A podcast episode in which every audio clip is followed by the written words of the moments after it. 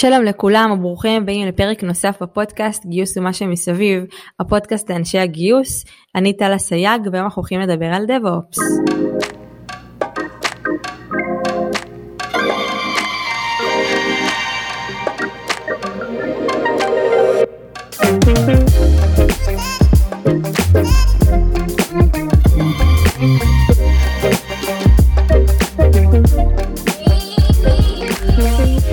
קורה חגי? מה קורה טל? בוקר טוב. בוקר אור, איזה כיף, יום שישי בבוקר אנחנו מדברים פה אני ואתה. אה, אז אני רק אגיד שהיום יש לנו פרק ממש מעניין ויוצא דופן, כי לפרק הזה בחרתי לארח את חגי זגורי, כדי לדבר טיפה על עולם תוכן יותר אה, טכנולוגי בהקשר של DevOps. אה, למי מכם שלא מכיר את חגי, אז חגי הוא ראש קבוצת ה-DevOps בחברת תיקל, הוא בתעשיית התשתיות כבר 22 שנה, ואין ספק שהוא בן אדם לדבר איתו על DevOps. אה, את חגי הכרתי בשנת 2015, כשעוד עבדתי בתיקל, ובאותה תקופה אני הייתי אחראית על הגיוס של קבוצות המובייל והדב-אופס, והיה לי את הזכות לעבוד עם חגי. אמ, נגיד ככה שתי מילים על תיקל, ואז אה, אה, נעבור אליך קצת. אז למי שלא מכיר את תיקל, אז תיקל זה חברת מומחים שנותנת מענה בתחום הקוד הפתוח. הגיוס לתיקל מאופיין בגיוס אנשי אה, ונשות מקצוע חזקים ומנוסים, כשמצטרפים לצוותי הפיתוח בחברות טכנולוגיות ומסייעים לארגונים השונים להתמודד עם אתגרים טכנולוגיים. אה, חגי פה כדי קצת אה, לדבר איתנו על מה זה בכלל DevOps, לאשר על מה זה תהליכי CI, CD וכל הבאזוורד, נדבר על מתודולוגיות עבודה, נדבר טיפה לאן התחום הזה מתפתח ואיזה תפקידים חדשים נוצרו, נדבר טיפה על הקושי בגיוס ואיך אנחנו מייצרים אטרקטיביות בשוק של היום, ואולי טיפה ננסה לחסות את העתיד. אה, בהקשר של אה, התחום אה, הדאופס והגיוס. אז חגי, בואו נתחיל טיפה ולדבר בכלל על מה זה DevOps. קודם כל תודה על ההצגה, ובאמת כאילו עכשיו אני נזכר גם את ה... מתי אמרת? שנת 2015? זה כל כך הרבה זמן? כן, מטורף. נראה, פח... נראה פחות. אמ, אז זה קצת על ה, באמת על ה-SDLC, ה-Software Development Life Cycle, שאנחנו בעצם כולנו עובדים בו, כאילו בתחום הטכנולוגי. אז אה, באמת אם נסתכל על ה front-end, back-end ו mobile, האזורים שאת אה, הכרת עוד כשעבדת איתנו, אז זה בדרך כלל האזורים שאנחנו, ה-DevOps, נותנים בעצם תשתיות לאותם אה, צוותים. זה קצת מאפיין אולי מה שהכרנו קודם כ-Backend Infra אולי אפילו, ממש ברמה הזאתי. כי היום כל התשתיות, בעצם כל התהליך של הפיתוח, מכתיבת שורת הקוד הראשונה ועד אה, שמגיעה גרסה ל production, יש המון תהליכים, בא, שוב, אני לא רוצה להיכנס כי זה ממש לעומק של הדברים, אבל זה, תחשבי על זה מצורך הצורה שאנחנו כותבים בו את הקוד, כאילו ה coding style שלנו, כל התהליכי quality engineering על הקוד עצמו, אה, שחרור גרסאות, ובסופו של דבר גם כל תהליכי ה-deployment, וכמו שאנחנו יודעים, אין סביבה אחת, יש מספר סביבות, אם זה לצוותים השונים, אם זה צוותי הפיתוח, אם זה צוותי ה-QA ומה שנקרא quality engineering, ובסופו של דבר גם סביבות ה-production, שמן הסתם יש לפעמים לא אחת, במיוחד היום עם כל התקינה ו-GDPR ודברים מהסוג הזה, שמחייבים גם חברות להחזיק סביבות, ב, נגיד לפי אירופה, ארה"ב וכאלה, אז באמת יש המון סביבות להחזיק. אז זה הרבה מהתהליכים, אה, מה שנקרא Continuous Integration ו-Continuous Delivery, שזה בעצם התהליכים שאחד יודעים לצורך העניין לקחת מבקרת התצורה את הקוד, לבנות אותו, אה, לתת לו גרסה, אה, להפיץ אותו בערוצי ההפצה השונים, וגם תהליכי ה-deployment, שזה בעצם לקחת את אותו קוד ולהפיץ אותו בעצם לאותן סביבות. אז בעצם כל תהליכי האוטומציה האלה, זה דברים שהיום נופלים תחת, תחת מסגרת ה-DevOps, ולא סתם אנחנו מדברים על גיוס, כי זה באמת, ה, בוא נגיד, הצמיחה, ב, אמ, הצמיחה בעצם בשירותי האונליין, מחייבת הרבה הרבה יותר אופרציות uh, מהתחום הזה, והמילה DevOps באמת לא סתם נדבק שם על האופס, זה בגלל באמת הרבה אופרציה שאי אפשר כבר לעשות אותה ידנית. הכל חייב להיות אוטומטי, uh, הכל חייב להיות תהליכים uh, מוסדרים ומובנים בעצם לכל הצוותים השונים בחברה. אה, ואת רואה את זה היום בעצם בדרישה בעצם לעוד ועוד אה, כוח אדם אה, בתחום הזה. אז, אז בעצם הדרישה ההולכת ועולה, אם אני מבינה אותך נכון, זה בגלל הצריכה האינטרנטית או הסקייל? כלומר, מה בדיוק מביא את הדרישה ואת הביקוש בסביבת התשתיות? אז אני חושב שיש כמה מאפיינים, אם נתחיל במאפיין הראשון, זה בעצם התפקיד הזה שהיה DevOps, היה גרילה כזה נקרא לזה, היה אחד כזה בכל חברה. היום זה כבר צוות, ובעצם חלק מזה מאלץ אותנו לסגל שיטות עבודה צוותיות, זה כבר לא, אני קורא לזה במונח המקצועי קאובוי, אתה לא בא ועושה מה שאתה רוצה, אה, פשוט נכנס ופשוט מתקין ומכניס טכנולוגיות חדשות בלי להתייעץ עם הקולגות שלך, שזה מאוד מאפיין, אני מכיר את זה כי הייתי כזה בעצמי. אה, אחד שבא ואומר, אה, אני אפתור את הבעיה בלי באמת לראות את מה, מה זה משפיע על אחרים בעצם, אם זה בצוות שלי ואם זה בכלל הצוותים שאני נותן להם שירות אפילו עוד יותר. אז זה בעיה ראשונה, כאילו השינוי קצת בתפקיד.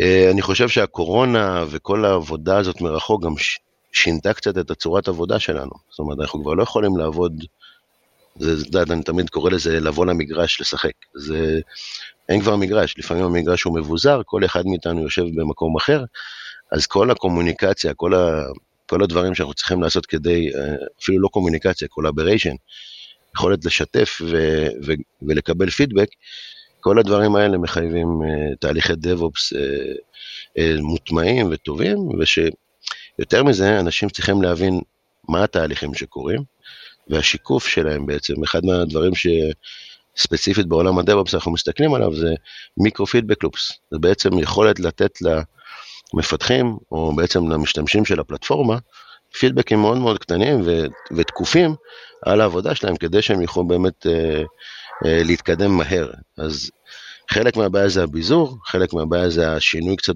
באופי של התפקיד, ואולי הדבר השלישי הכי מהותי, זה הרבה זליגה מטכנולוגיות backend, שפעם הייתי, אני מניח הייתי רואה את זה בעולם ה-backend אינפרה, היום הדברים האלה קצת uh, באים לדלתנו, לדלתות של ה-DevOps. לא שאני מתלונן אגב, כן? אבל uh, להפך, אנחנו מקבלים, אה, בגלל זה יש את המילה dev שם לפני האופס, כי באמת הרבה מהיכולות engineering והפיתוח אה, מגיעים אלינו, ואני חושב שזה גם חלק אה, מהותי בחוסר בכוח אדם, כי גם הכוח אדם שיש בדב-אופס, הוא יותר מאופיין אולי עם עולם ה-IT, או בעצם הרבה אנשים שמאוד אוהבים את התחום הזה, אז נכנסו אליו, או שבאו מאוטומציה, QA, אוטומיישן ודברים מהאזורים האלה.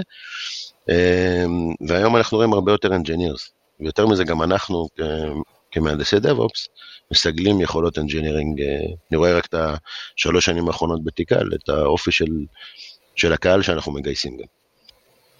לגמרי, אני יכולה להגיד לך שאצלנו בפורטר, כל אה, קבוצת התשתיות, אין לנו בכלל אנשים שצמחו מ-IT או מבדיקות, אלא כולם מפתחי backend. כלומר, חלקם יותר ממש מפתחים כלים ומערכות אפליקטיביות לצוותי הפיתוח, וחלקם יותר מנהלים את תחום התשתית של ה-cloud, אבל הם כולם כותבים קוד, backend-י, אה, בעיקר ב-Python, אז אני רואה את זה גם על בשרי שאני יושבת ומגייס את האנשים האלה לחברה, אה, את הרקע יותר ה-backend-י בתפקיד. אה, זה מעניין, כי אני לפני, אם היית שואלת אותי לפני כמה שנים אם אני מפתח, כנראה שהייתי אומר לך לא, אני איש system. ואני חושב בארבע, חמש שנים האחרונות זה כן יותר מאפיין אותי להגיד, וואלה, כן, אני מפתח, כן, אני חושב יותר אה, על reuse, אני חושב יותר על אה, מודולריות, דברים שפעם היה, בוא נכתוב סקריפט ונגמור עם זה. אז זה מאוד, אה, אני מאוד מרגיש את זה. אני כן חושב אבל שיש, שוב, אולי בגלל שאני מהרקע הזה, אני כן חושב שאנשי אופרציה שמכירים טוב תקשורת, מכירים טוב באצ'ים, כאילו תהליכי IT, אז נורא קל להיכנס היום לאזור הזה יותר, אבל הם, יש להם עקומת למידה, באמת יש להם את, היכ... את הצורך הזה בלהבין מה זה הנדסה, מה זה, אה, אם אני אכנס למונחים מקצועיים קצת, אז מה זה Object Orientation, אה, איך לעבוד כאילו אה, לא רק פרוצדורלי, בוא נקרא לזה ככה, זאת אומרת אני יכול לכתוב איזושהי תוכנית ולקרוא לה מספר פעמים בלי... כאילו, עם יכולת לקרוא להרבה מאוד מצבים, ופעם הייתי, זה היה מיוצג בהרבה מאוד סקריפטים שזרוקים על כל מיני שרתים, ואז בעצם גם ה-troubleshooting והתחזוקה של זה הופך להיות אה, נורא, נורא קשה, שם בעצם היכולות הנדסה, בוא נגיד ב-scale היום של cluster של אלף מכונות, כבר אי אפשר לשים על זה, לא יודע מה, בן אדם אחד לכל אה, עשר מכונות, זה לא עובד. אז המודל הזה כבר לא scalable-י. ובאמת ראינו את העלייה, ב, כאילו אם הזכרנו את הקורונה קודם, אז עם העלייה באמת ב... נקרא לזה בצריכת אונליין, כל השירותים, תראי את הדבר הכי דוגמה, חברות כמו וולט ודברים כאלה, רק תחשבי, בוא נחשוב במונחים האלה, פתאום יש להם צוות פיתוח מטורף, שצריך לתת מענה ל-scale גבוה של בקשות, שקודם לא היה, אנשים היו מסתובבים והיו ברחוב. זה ממש דוגמה קטנה מהיומיום שלנו, שפתאום דורשת אה, כמעט מכל החברות להיות אונליין, להחזיק אה, צוות אה, עם תהליכים אוטומטיים, עוד פעם, משלב הבנייה ועד ה-production. אחרי זה פתאום יש לי ניטור, כי בוא נחשוב שוולט עכשיו למטה, ואני לא יכול להזמין, אה, אז מה יקרה? אני אלך למתחרה תוך דקה. זאת אומרת, אין טולרנטיות היום לקהל הלקוחות שלנו. בסופו של דבר, מי שמקבל את ההיט הכי גדול, אני חושב, זה הצוות DevOps הזה, שצריך לדאוג ליציבות, צריך לדאוג שהמערכת הזאת תהיה למטה. ובגלל הסקייל, גם שם, גם, ה... תחשבי שרק על התפעול, אני לא יכול לקום, להקים צוות של אה, שלושה אנשים אה, כל לילה. כאילו, זה, אני צריך לייצר תהליכים שהם יוכלו גם לעבוד בתוכם, ואני חושב שזה האתגר שלנו בעיקר. נדבר באמת על ה-scale, כי ה-scale זה כבר נהיה ה-buzzword הכי לוהט היום בשוק, כל החברות אה, נמצאות ב-scale, משתמשים ב-cluster-ים, מעבר ל-multi cloud, אה, הרבה event-ים שמגיעים לשרתים, כלומר הנפח פעילות היום אה, ו-data שמגיע לחברות מאוד השתנה בשנים האחרונות, וזה גם באמת, כמו שאמרת, בא לידי ביטוי בתהליכי ה-DevOps. חברות שאין להן scale, או חברות שאין להן production אה, אה, חי, צריכות אותה כמות של אנשי DevOps כמו חברות אה, שיש להן scale משמעותי? אה, לא, לא אותו דבר ברור, ברור שלא, אבל בואו בוא נחלק את זה, ל, אני חושב, לחברות שכבר כבר בשוק וחברות שרק מתחילות, אוקיי? חברות שכבר בשוק יש להן אתגרים בדרך כלל גם של מונוליט או מערכות ישנות שהן מצליחות לתפעל. אז שם אנחנו נראה יותר אנשי, מן הסתם יותר אנשים, אם זה מהאופס והדב שעובדים יחד, ובאמת עם הזמן זה נקרא דב-אופס. חברות שהיום מתחילות uh, מאפס, הרבה מהשירותים הם שירותים מנוהלים, ואפשר להחליף, ואני אומר את זה כאילו, אפשר להתחיל באמת עם, עם הכל כמעט מנוהל, ואני אקצין אפילו בלי איש דב-אופס. כאילו אם נסתכל על uh, יכולות של CI, יכולות של CD, יש הרבה תהליכים אוטומטיים שהם מוכנים. השאלה היא מה קורה אם את שוברת את הפרדיגמת עבודה של אותו כלי אונליין. שם מתחילים להישבר הדברים. אמ, והדבר הזה, אני, אני רואה אותו מכיוון שאני רואה הרבה חברות קטנות שמתחילות באונליין, ואז כשבונים את הצוות השני, הוא הולך לאונליין אחר, ואז כבר יש שלושה או ארבעה ארכיטקטורות או מערכות שונות באותו ארגון, שבעצם יוצר לנו בעיה של, אה, הבעיית scale פה היא כשאני רוצה להכניס שינוי, יש לי ארבעה ארכיטקטורות שונות שלא מדברות אחת עם השנייה. ואז חייב להיות קולברציה כבר בין הצוותים, שם אני מתחיל להיות באמת, אה, בדרך כלל אנחנו רואים את החברות האלה אחרי ה-seed או ה-round A-B, שהן אה, מתחילות לגייס פתאום צוותים, ויש להם צורך בכוח אדם כי יש הרבה דרישה ב-feature-ים, ואז מתחילה בעיית האופרציה האמיתית, כי יש לי הרבה טכנולוגיות שונות, שכל, אה, נקרא לזה ראש צוות, או כל אה, co-founder אה, החליט שזו השיטה לעבוד בה, ועכשיו פתאום יש ארבעה, חמישה צוותים, שאחד הם צריכות לאמץ אותן טכנולוגיות או להחליף אותן, וגם, לא פחות חשוב, לראות איך המערכות האלה מתקדמות יחד. אני אתן דוגמה קלאסית, ה-API וה-Backend, או ה-API Backend שנהיה לנו היום, צריך לדעת להיות, לשמור על compatibility-ות עם ה-front-end או עם ה-mobile. שזה בעצם שתי צוותים שלפעמים הם, אולי, שוב, בתור חברת ייעוץ, אה, אולי זה בכלל חברת ייעוץ שעושה את ה-mobile application או את ה-front-end, איך בעצם כל הצוותים האלה מדברים יחד, בדרך כלל זה תהליכים שגם ה-Backend או מי שמפתח את ה-API חייב אה, לסגל עם אותם אה, חברות חיצוניות. שלא לדבר על offshore ועוד פתרונות אחרים שיש בתחום הזה, שבעצם עוד פעם, הקולברציה, איך, איך מדווחים סטטוס, איך מדווחים מתי feature מוכן, כל, כל אחד מהתהליכים האלה, אה, והסיבה שזה מורכב היא שכל אחד בא עם ה-set כלים שלו, כאילו, את מכירה את זה. Mm-hmm. זוכרת שהבאת אנשים ל-mobile או ל-DevOps, זה skill set שונה לגמרי, זה שמות של כלים אחרים לגמרי, אה, וגם לייצר פה את השיח המשותף בין, עוד פעם, בין צוותים שלא בהכרח מדברים באותם מונחים, אה, זה אתגר לא קטן. אז אני חושב שזה פוגש אותנו בעיקר בכל החברות, והאתגר הוא טיפה שונה בכל אחת מהן. זאת אומרת, אם אני אנתח את ה architecture description של כל אחת מאותם צוותים, למצוא את המכנה המשותף ולמצוא את תהליכי ה-CI, אז זה הרבה פעמים לעשות קונסולידציה של כלים, כאילו שכל אחד בחר כלי אחר, אם זה, עוד פעם, CI זה יכול להיות בקרת התצורה, אם זה ה-Git repository, עם מה עובדים ודברים מהסוג הזה, מי השרת בילד, ג'נקינס, היום יש כבר פתרונות מנוהלים שבעצם ה-CI הוא צמוד לגיט, זה אגב חלק מהסיבה שזה נקסט, נקסט, נקסט, נקסט, וכולם אומרים יש לי CI. יש לי CI ל-1, 2 קומפוננטות, ל-50 קומפוננטות, בוא נדבר על זה. כאילו, אני לא בטוח שמה שלקחתי מהמדף באמת יעבוד. ופה צריך אנשים אה, באמת עם ניסיון, אה, ושוב, אני לא אומר את זה רק בגלל שאני מחברת ייעוץ, אלא באמת צריך מישהו שכבר ראה איך עושים את זה בסטארט-אפ, ראה איך עושים את זה שעוברים ממוד א' למוד ב', ויכול באמת לתת את הטיפים, שאני אגיד לך את האמת, חוסכים המון כסף. כאילו, בסופו של דבר, אה, זמן מחשוב שווה שווה, שווה כסף, זה אגב אחד מהטרנדים שאנחנו רואים בפינופס למשל, שבעצם, רגע, כל זמן, כל יחידת זמן שאני קונה, עולה לחברה כמה וכמה סנטים, ל... אני רוצה להגיד לשנייה, כי מחשבים, מחשבים כבר לפי אה, ממש אה, השניות.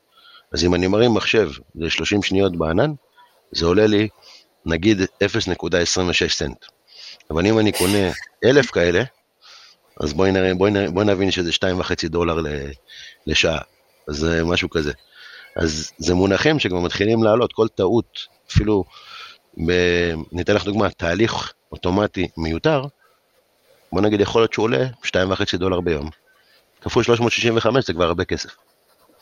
כן, האמת היא שאני באמת רואה שחלק מהתפקידים של אנשי התשתיות אצלנו בפורטר זה גם uh, ניהול תקציב, איך אנחנו מצמצמים עלויות של cloud, uh, שהוא עולה המון כסף, אז חד משמעית. אני כן, כן חושבת שמה uh, שאתה אומר, זה קצת מתבקש שאם סטארט-אפ מתחיל לעבוד, הוא קצת צריך להיות כבר ב state of mind של מה יהיה ביום של אחרי ה seed, כלומר כן נתחיל לעבוד ב micro-services ולא במונוליט, וכן נתחיל למקסם תהליכי CI/CD שכבר מאפיינים ארגון הרבה יותר בשל.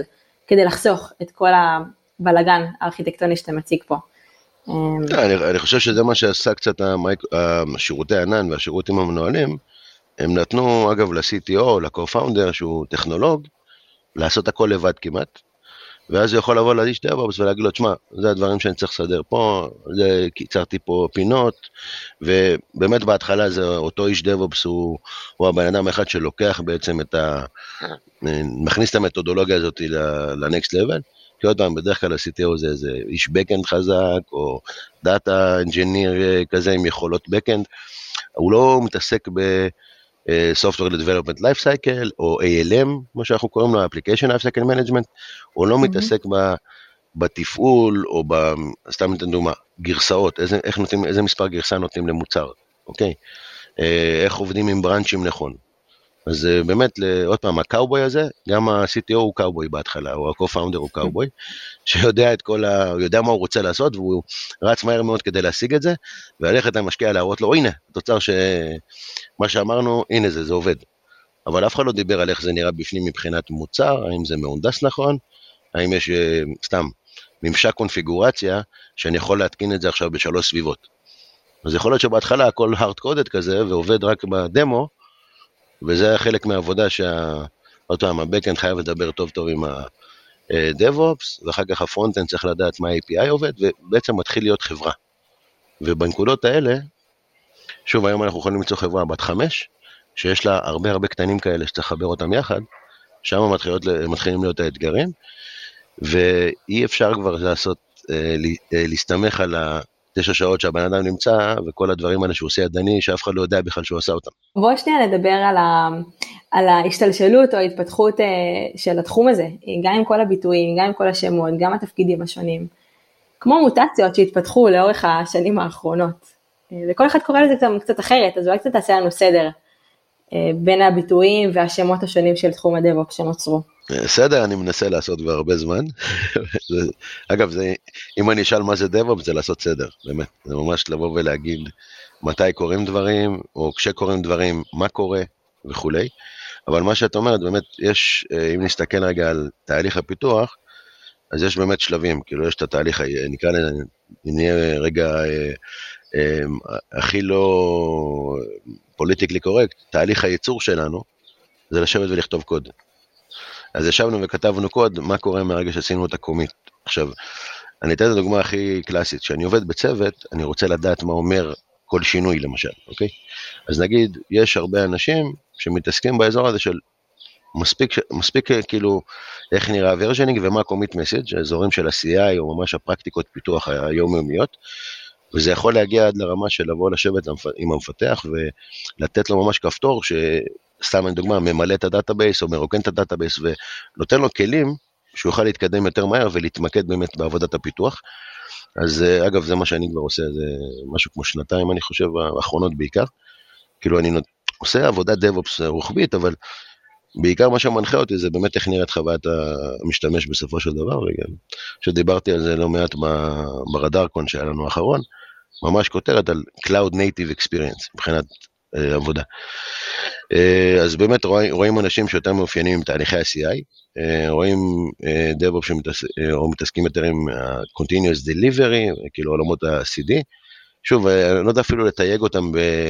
כאילו יש FinOps ויש SecOps ויש DataOps, כאילו כל, ה, כל הקדימונים האלה למילה Ops, אני חושב שבסופו של דבר אם נסתכל על FinOps, זה אנשים שיודעים לשבת על ה monitoring של ה cloud ועל ה cost ולהגיד, רגע, אני יכול להוריד פה אה, ממחשב מסוג כזה למחשב מסוג אחר, או יכול אפילו לבוא לפיתוח ולהגיד לו, תשמע, במקום להשתמש ב-EMR, Elastic MapReduce לצורך העניין שירות של אמזון, אפשר להתקין כזה דבר על Kubernetes וזה יעלה, לא יודע מה, 20 אחוז פחות, או 30 אחוז פחות, או לפעמים 80 אחוז פחות, ואני לא מגזים. אה, אז זה האזורים נגיד של ה FinOps. DataOps זה עולם נורא גדול שנפתח היום, שאני לא יודע לשים על זה את האצבע, אם זה, נקרא לזה ה-DBA הישן שקיבל עכשיו איזה מילה DataOps, אבל אם נסתכל על Kafka ו Postgres ו MySQL, ואגב, פעם היה לנו את האנשים האלה, אני חושב, יותר בעולם של ה Oracle, אז היום פתאום ה database כבר, יש המון סוגים של database, מ graph DB ו time series ודאטאבייסים רלציוניים, כאילו הרבה סוגים של דאטאבייסים שנותנים מענה בעצם, ל, נקרא לזה, לעולם הקלאודי, כי אני, תחשבי על זה שהתוכנה היום אה, משרתת הרבה אנשים במקביל, אז במקום לשים הכל באיזשהו database אחד, יכול להיות שיש לי כמה דאטאבייסים בדרך, אז פתאום יש לי הרבה יותר פרמוטציות של טיפול בדאטה, שאני צריך בשביל זה אנשי מקצוע. אז עוד פעם, זה עוד פעם דברים שעל הגבול של ה-Backend שנכנסו ל-DevOps, או על ה-DBA שנכנס ל-DevOps. אה, כל העולם של סטרימים, אה, כשאני אומר סטרימים, תחשבי, אני, הדוגמה שאני מסביר לאנשים לא טכנולוגיים, תחשבי על אפליקציות שהן שולחות וואטסאפ אחת לשנייה. ממש ברמה הזאת. יש לי קבוצה של, אה, אה, שמקבלת הודעה, ועל סמך ההודעה בקבוצה יש איזה הרבה קונסיומרים שהם עושים על סמך זה משהו. אז אני אתן לדוגמה הכי טובה, את רוצה לגייס DevOps, את שמה איזה הודעה ב-Q ויש איזה 30 מגייסות כן. שמקשיבות להודעה הזאת והן מתחילות לבדוק מה קורה. אז תחשבי על מונח כזה ב micro services, יש לי service אחד שעושה משהו שהרבה סרוויסים אחרים, אז כל נושא התקשורת, שם האיש IT בעצם בולט אני חושב קצת. כי תקשורת נורא נהירה לו, נורא מובנת לו, ומי שבא מ backend, אה, נקרא לזה מסורתי, mm-hmm. יש מחשב אחד או חמישה מחשבים, אז רשת מישהו אחר פתר, כאילו. היום שאני צורך uh, שירות, אני אתן דוגמה, אחד הלקוחות שאני נמצא בו עכשיו, מרים uh, cluster, לוקח על ה cluster הזה לקום רבע שעה, מריץ חישוב של איזה שעתיים וחצי, ובסוף התהליך מוחק את הקלאסטר. אז אם התהליך הזה למשל נכשל, כל, אה, כל שעה נוספת שהשרת הזה נשאר למעלה, עולה לנו איזה עשרת אלפים דולר, אני לא מגזים. אז זה המון כסף, כאילו, זה כבר לא צחוק, זה לא מחשב שכבר קניתי, שגם ככה צורך מחשב וגם ככה צורך אה, רשת, ואני גם ככה משלם עליו שנמצא פה במשרד. לא, זה מחשב בענן, או איך אה, מירון אומר, זה מחשב של הגויים. נמצא בענן, יש כזאת מדבקה של זה, שזה, מה זה מחשב, מה זה ענן, אז אומר, זה מחשבים של הגויים, משהו כזה, אבל, אבל הנקודה היא שכל דקת מחשוב עולה כסף. אז עוד פעם, אה, זה גם הפינופס, אה, כאילו לדעת להסתכל על זה ולהרים תשתית שרגע, נכנס מוצר חדש, צריך לדעת איך להסתכל על הקוסט שלו, אוקיי? אז זה משהו שהוא לא one time עשינו והלכנו, זה משהו שכל הזמן אה, משתנה. אמ, אז זה, צד אחד, הצד התפעולי, אם דיברנו על ה-CI וה-CD, אז ה-pre-production וה-production, כאילו כל הנושא הזה, עבודה מול, אם ניתן דוגמה של QA, מי מכין להם סביבה? מי אומר להם, זה מוכן לבדיקה? אז היום אי אפשר אה, עוד פעם להתבסס על בן אדם אחד בארגון שיעשה ויכין סביבות ל-QA, אז התהליכים האוטומטיים האלה, בעצם יש אולי איזה איש דב-אופ שוואלה, הוא מתעסק עם הפיתוח מצד אחד ודואג שהם יכולים לעבוד, הוא עושה את אותו דבר עם ה-QA, הוא נותן גם שירותים לאנשי אופרציה, שעכשיו צריכים כלי ניטור, או זה אגב ה-SRE שאנחנו שומעים הרבה, ה-Site Reliability Engineer, שזה אם רק מהשם אפשר להבין, מי שדואג לשרידות, ה-reliability של המערכת, זה בעצם מישהו שבכלל לא נמצא בצד של המפתח, אלא נמצא בצד של הביזנס, שאומר, רגע, יציבות, כמה זמן מותר לך להיות למטה, כמה זמן אתה, אה, עולה לך התחזוקה, אה, האם אתה עומד ב-SLA שלך, ה-Service Level Agreement ללקוח. אז אני אומר, כל הפרקטיקות האלה בסופו של דבר מחייבות אותנו בדב-אופס לעשות קצת אה, חשיבה שאומרת, רגע, זה כבר לא משהו שעושים על הדרך, FinOps זה משהו שהוא תפקיד, אפשר להגיד, בעיקר בחברות בינוניות גדולות, שיש הרבה צריכת ענן, או אפילו כמה ספקי ענן. אמ, זה יכול להיות ה-DataOps שהזכרנו כאן, כי בוא ניקח דוגמה, אגב, ה-DataOps וה-FinOps גם מאוד uh, uh, משרתים אחד את השני, כי אם אני מעביר דאטה משני אזורים שונים באמזון לצורך העניין או בגוגל, זה עולה לי יותר מאשר לעשות את זה באותו אזור. אם אני עושה את זה בין שתי ספקי ענן, אני משלם גם על תעבורה בין הספקי ענן, אז משמעות של שינוי הדאטה, אז גם מצריכה איש דאטה שיבוא ויגיד, רגע, הקצב של העברה יהיה, סתם אני זורק, X טרה בשעה או, או ביום, ו, ולעומת זאת ה-FinOps יגיד, רגע, אבל זה לא כלכלי, כל ג'יגה עולה לי 80 דולר, אה, או whatever, אז רגע, אם זה משהו חד פעמי, אין בעיה, נתן לך אישור, אבל אם זה משהו ש... מתמשך, בוא נמצא לזה תקציב חודשי mm-hmm. קבוע, מסודר, נראה שאנחנו יכולים לעמוד בזה וכולי. אז, אז פה בעצם הרבה שיח שהוא בעצם אופרטיבי מאוד, וההחלטות שלו הן יכולות להיות מאוד, מאוד משפיעות על הבטם ליין, כאילו, בסופו של דבר, של, של רוב החברות. אז זה עולם אחד, ואם חוזר לאותם אנשי CICD, אם התהליכים שאנחנו נותנים לפיתוח הם יהיו מהירים, נקיים, נהירים, מובנים, אז הפיתוח יוציא פיצ'רים יותר מהר. ואם הוא מתוסכל ולא עובד לו, אז זה, זה מה שאנחנו רואים היום, ואנחנו שומעים קצת את הדרישה הולכת וגוברת, אה, לא רק ב-DevOps, אבל זה בעיקר בגלל שאין כלים עדיין. אני חושב שזה גם כן חלק מהעניין. אתה יודע, אתה אומר אה, את כל הביטויים האלה, SRE ופינופס וסקופס, שתכף נדבר עליו, תחומים שזה קצת באמת פרמוטציות חדשות לתחום הדב-אופס, אבל בתכלס, אם נפתח עכשיו לינקדאין ונחפש את האנשים האלה, זה בעיניך שלא נמצא הרבה אנשים שמתעסקים בפינופס או בדאטה אופס. מה שמביא אותי אה, לדבר טיפה על המצוקה וקצת איך, איך אנחנו יכולים לאתר את האנשים האלה שצמחו מדב-אופס קלאסי או מתהליכי CSD לתחום שהוא יותר אה, נישתי, כמו שציינת לפני רגע. אה, אני כן יכולה לספר טיפה איך אני חווה את התסכול ואת הקושי הזה דווקא ממקום של אה, Security Engineers, אה, בעבר היינו מגייסים אנשי Security שיותר אחראים על כל נושא של בדיקת החדירות וכל הבדיקה של אה, Compliance, ופתאום אנחנו צריכים או צריכות בארגון לגייס אנשים שיודעים לאבטח את, האפליק... את האפליקציות שנמצאות ב-cloud, או צריכים לדעת אה, להריץ תהליכים מקצה לקצה ארגונים כדי לבטח, לבטח את תהליכים שיהיו Compliance במישור ה-Engineering. ובאמת שאין הרבה כאלה, אני יכולה להגיד לך שמיפיתי את כל השוק בישראל, עשינו תהליכי sourcing מאוד מאוד אינטנסיביים, אנחנו מכירים את כל החברות, איפה האנשים האלה נמצאים, מאיפה הם גדלו, הרבה מאיתם, הרבה, אגב, למי שרוצה טיפ, מגיעים דווקא מארגונים גדולים כמו אמדוקס ורד, ודווקא הארגונים יותר כבדים, שזה מפתיע, אבל אין אנשים, כולם ארכיטקטים שם. והגענו למצב שאנחנו כבר אפילו מתחילים לפזול החוצה, כלומר לחפש את האנשים האלה דווקא באירופה, איפה שיש אה, חברות שהן יותר נאס, כמו דוקוסיין, אה, אה, שזה ארגון שהוא סאסי, או מוצר סאסי, שיש לו הרבה אלמנטים של סקיוריטי. ואני אומרת, אוקיי, עכשיו אני, או המאזינים או המאזינות, צריכים לגייס את אותם אנשי פינופס, דאטה אופס, סק אופס וכו', מה עושים? מאיפה מביאים את האנשים האלה? איך מאתרים את אותם האנשים שהתגלגלו בשוק לתפקידי הנישה האלה? אז התפרצתי לדלת פתוחה, אני, אני חושב שדיברנו על זה, לא יודע אם דיברנו על זה לפני, אבל uh, עשינו השנה משהו שנקרא פרו-קמפ בתיקל, שזה לקחנו אנשים שעשו בוטקמפ דב-אופס, ובחודש uh, שילבנו אותם בשוק העבודה, היום הם כאילו כבר בחלק מצוותים, אנחנו במחזור החמישי לדעתי כבר uh, פותחים, ב... פתחנו בינואר, אני אומר פותחים, כאילו שכחתי שכבר אנחנו ב-2022, אז השבוע ממש פתחנו כבר מחזור חמישי כזה. ואגב, לא רק אנחנו עושים את זה, כאילו המחסור בכוח אדם, זה, כאילו מסתכלים עלינו כחברת שירות, ואומרים לנו, אה, אתם מסודרים עכשיו שחסר כוח אדם. לא, יש לנו את אותו בעיה. כאילו, זה לא שאנחנו חסינים מהבעיה שיש לשוק. ו... ושוב, כמו שכל ארגון רוצה לצמוח, גם אנחנו רוצים אה, אה, להוסיף בעצם יכולות ל-expertise שלנו. ואם אני אסתכל על ה-DevOps, זה מה שהתחלנו בעצם ב-DevOps, עשינו את זה גם ב-front-end וב-back-end, וזה משהו, מודל שמוכיח את עצמו, ואני חושב שבזה בעיקר, כאילו אם הייתי ממליץ לחברות, וזה דברים שאני רואה גם בחברות שהן עושות, הן לוקחות את הצוותים שלהן והן בונות איזשהו מסלול הכשרה.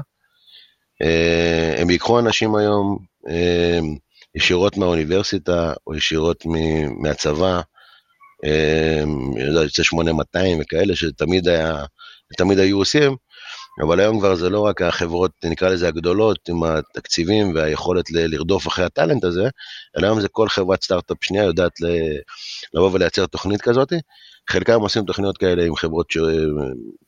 אה, שירותים, professional services, כמו תיקה למשל, אבל שוב, זה מאוד מאפיין, לא רק בדב-אופס אגב, שזה, שזה מעניין.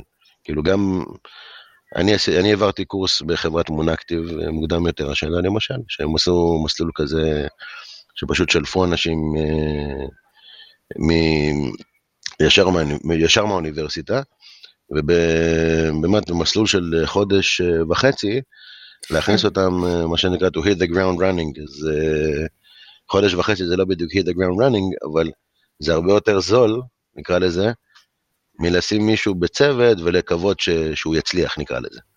כי אין מתודולוגיה ואין תהליך מוסדר וכולי. אז אני חושב שאנחנו נראה יותר ויותר תוכניות כאלה, לא רק, כאילו, אנחנו עושים בסופו של דבר מה שאנחנו רואים ולומדים שצריך לעשות, כאילו, כי אם אנחנו, יש לנו יעדי גיוס ואנחנו לא עומדים בהן, אנחנו רואים את זה, את רואה את זה בעצמך, אני מניח, אני שומע כאילו, מהמגייסות שאני עובד איתן היום, אני שומע משפטים כמו, אני לא זוכר דבר כזה.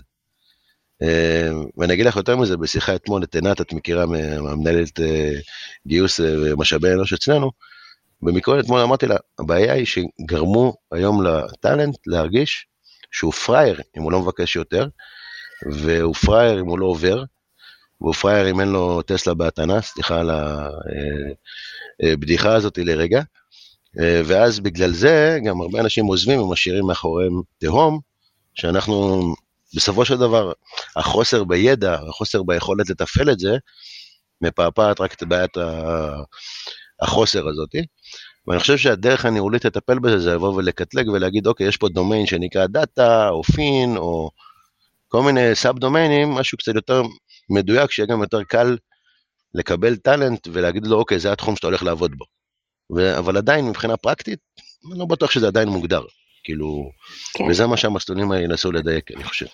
אין ספק, אני יכולה גם לראות בוטקאמפים uh, uh, בתחום הגיוס, הנה מאנדיי פתחו עכשיו בוטקאמפ uh, למגייסות, Rapyd עושים המון בוטקאמפים. אה, למגי...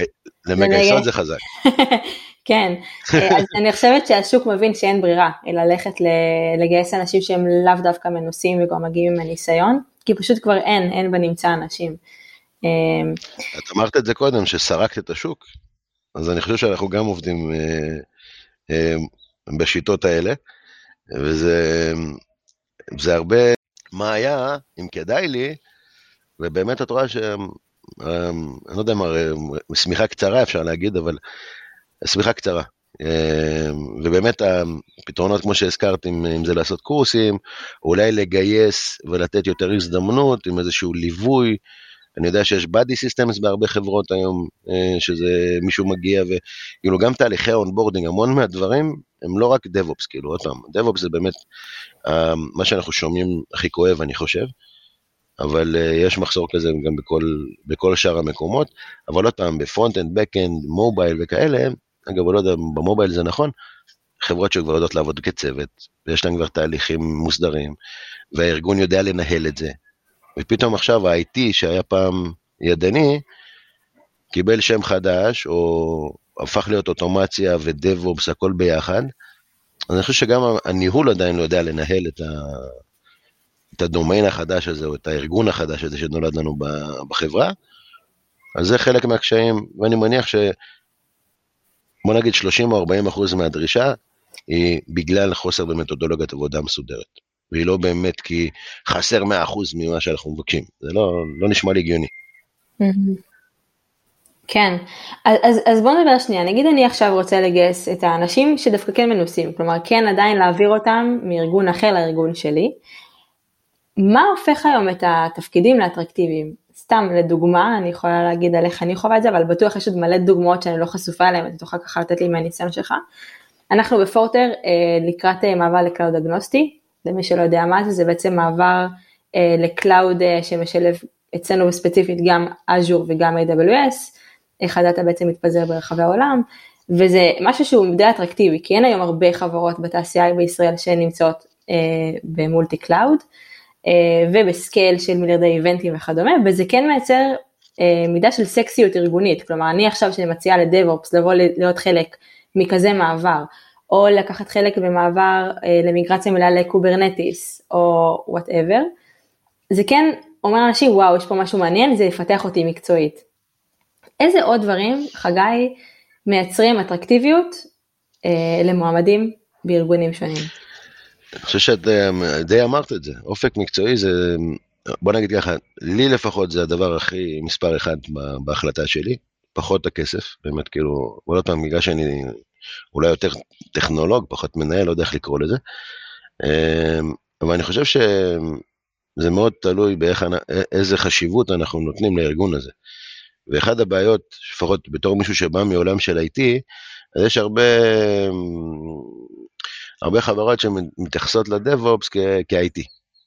ואני חושב שפה יש קצת בעיה בתפיסה, כי זה לא נכון קודם כל, כי, וגם, בוא נגיד ככה, כמו שמפתח מאוד מנסה להיות ב... אני מפתח ואני לא אופרטור, לצורך העניין, אז יש את ה-DevOps שאומר, אנחנו לא IT, אנחנו באמת לא IT, כי אנחנו engineers ואנחנו עושים תהליכים אוטומטיים, אנחנו עושים עוד הרבה דברים ש-IT הוא רק מתפעל לצורך העניין. אז uh, אני חושב שהחלק מהבעיה זה קצת הקיבעון המחשבתי ש, של הארגונים שמגייסים, ואיך שהם מסתכלים על התפקיד הזה. ואולי אודי כגן קצת עשה לזה אבסטרקציה עכשיו, שזה פתאום נהיה 40K, 80K, 90, כאילו זה נהיה כבר ממש בדיחה, כן? אבל זה ממשהו שאני לא ידעתי להעריך אותו, אפילו, יודעת מה, הוא אפילו היה לא חשוב, לדבר הכי חשוב כמעט. כאילו, זה, זה בדיוק ה... אז אני חושב שצורה של איך, איך, איזה חשיבות נותנים לתפקיד הזה, אה, מבינים שזה בעצם ה-X פקטור שלי ל scale, כי ככל שיש לי יותר אוטומציה,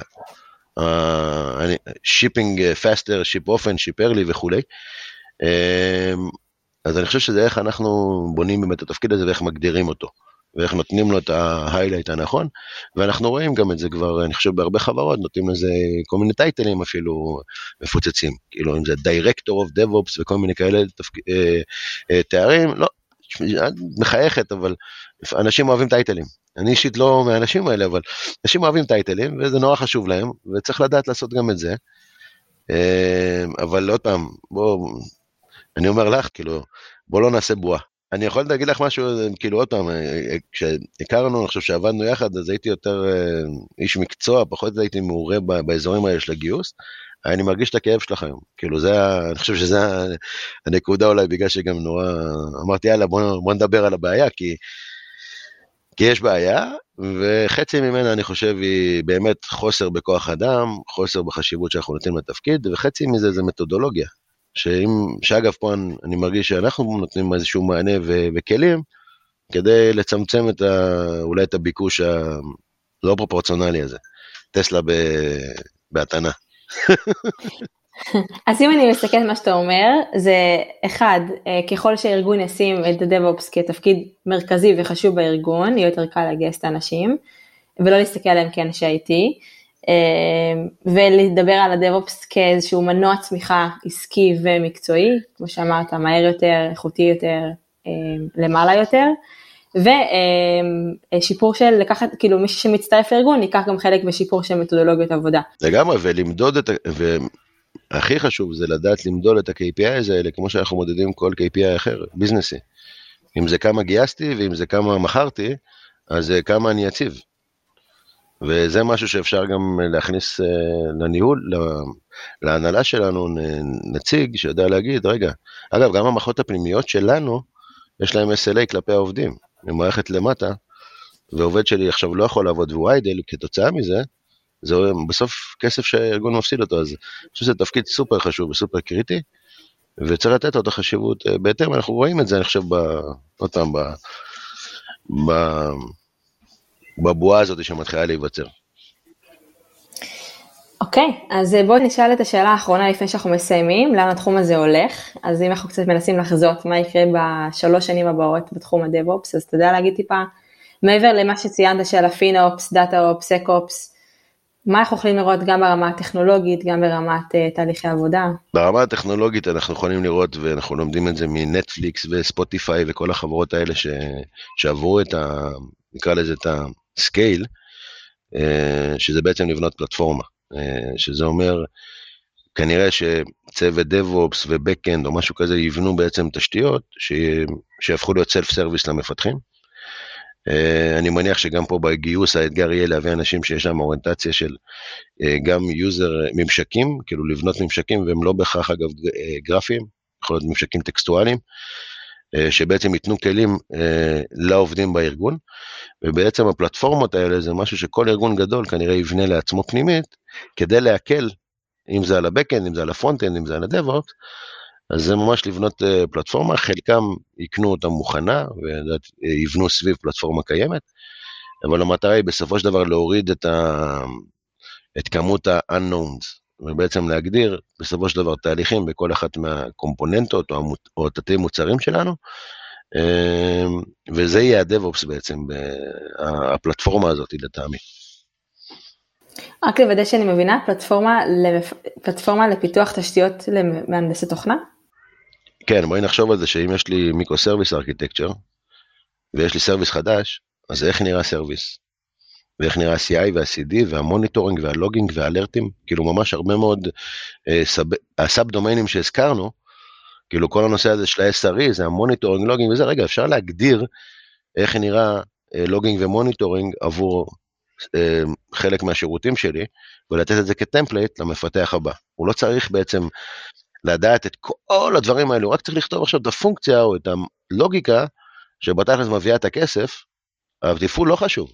כאילו, התפעול זה משהו שבנינו פעם אחת, יאללה, בוא נעבוד ככה. כי למה? כי יש כבר 30-40 מפתחים שעובדים בצורה הזאת, וכנראה שיש יותר משיטה אחת. אז פה הפלטפורמה נכנסת בעצם לתת מקום אחד לכולם להסתכל עליו, ולהבין מה יש, מה האופציות, מה צריך לפתח חדש, אם, אם צריך. אז, אז זה בעצם, ה-DevOps החדש יהיה, אני חושב, יותר אה, מונחה לפי, ה, נקרא לזה ה-Developer Journey, איך נראה החוויית, אה, מה המסע שעובר המפתח מבחינת הכלים, איך נראה היום-יום שלו וכאלה. וברגע שהדבר הזה יהיה מוגדר בארגון, ואגב זה גוגל ואמזון ופייסבוק, זה מה שהם עשו. הם נתנו חוויית עבודה אופטימלית, מפתח בא בבוקר, עובד, הולך הביתה, והכל עובד, יש monitoring ויש logging ויש versioning ויש הכל. אני חושב שכל סטארט-אפ אה, רוצה להגיע לשם, כאילו לפלטפורמה הזאת. לא, לא בטוח שיכולנו להגיד את זה כל כך מדויק, עד, ה... עד שהרגשנו את הקורונה ופתאום כל התיעוד הזה לא תיעדנו, לא דאגנו שהתהליכים יהיו כתובים, כל מיני דברים שחשובים לאיך נראה בעצם היום יום שלנו, היו מתבצעים על הדרך. היום זה כבר יותר ממוסד, יותר מתועד, יותר זה. זו הפלטפורמה שאני חושב תיבנה על ידי גם DevOps וגם frontend וגם Backend, אבל בסופו של דבר תיתן שירות ארגוני רוחבי, שזה בעצם איזה platform team. אגב, פעם היה Backend infra team. כן, אז אם אני מסתכל על זה במשפט, אז זה קצת DevOps זה culture ארגוני, אה, פלטפורמה שמניעה את כל ה... זה, זה המון, זה המון culture, המון culture, ובאמת להבין אה, אה במונחים המקצועיים מה ה blast radius שלי. כשאני עושה שינוי, מה, מה הפר, האפקט הפרפר לצורך העניין של השינוי שלי. יכול להיות שזה פגע בתת מערכת אחרת שבכלל לא התכוונתי וכולי. אז כאילו גם ה-awareness הזה, ברגע שיש פלטפורמה, אז אתה הרבה יותר ברור לך, נגעתי פה, אה, זה, פגע, זה יכול לפגוע שם. כאילו, אני יכול להבין את ה-blast radius שלי הרבה יותר מהר, ותחשבי על זה כארגון שעכשיו הכניסו לו כזה רעש, הוא מפסיק לייצר. הוא עכשיו מטפל ב... בלתת ללקוח, ללקוחות שלו את המענה קודם כל, אז הרכבת עוצרת בגלל חוסר בהבנה של איך, או איך עוצרים, או איך מתקנים אוטומטית, או איך עושים כל מיני תהליכים כאלה, וזה דברים שצריכים, חייבים להיות בקולברציה. אני חייב להיות עם ה backend בקשר ולהבין את המערכת שלו, להבין את הצרכים שלו. אני חייב להכיר את ה frontend אם הוא רוצה טווחים כמו progressive release ו canaries, כאילו כל מיני תהליכי deploy אוטומטיים, אה, יחד עם בדיקות וכל מיני כאלה. אז בשביל זה אני חייב את התקשורת הזאת. אז המון culture ב DevOps, זה נכון. ואנחנו נראה, אני רואה שכתבנו פה SecOps, DataOps, FinOps, כל התתי דומיינים האלה, בעצם מתחילים לקבל לקחת מה-DevOps Culture את הקולברציה, את התהליכים האוטומטיים, את אה, אופן התקשורת, ואנחנו רואים את זה גם בסטנדרטים שיש בפתרונות הטכנולוגיים, וגם בכלים שאנחנו עובדים איתם ביום-יום. כאילו, באים היום ללקוחות ועושים דברים שפעם היה לקח רבעון לעשות ביום. כי יש אוטומציה, כאילו ממש ברמה הזאת. מעניין, ממש. אולי אני אעשה הסבה אצלכם. את uh, תמיד מוזמנת חזרה, את יודעת, אנחנו חזקים בזה. מהמם. חגי, uh, נראה לי שדיברנו על הדברים שרצינו. נתת פה המון המון ידע וערך ודברים לחשוב עליהם. אני מקווה שהשיח שלנו תרם למי שהאזין וטיפה שיפר בכדי הבנה על מה זה DevOps, איך הוא עובד ולאן השוק הזה הולך. תודה חגי שהשקעת מזמנך לדבר איתי ביום שישי בבוקר. תודה לך, אה, חודש אחרי לידה מגיע לך אה, גם כן. אה, מזל טוב, לא? כן, תודה. ח... תודה חזרת אלינו ככה חודש אחרי. לגמרי. אז תמסור דש לכל החברים בתיקל ונשיקות, וטוב לראות אותך. ותודה. תגיע, והרבה בהצלחה. תודה לך. תודה.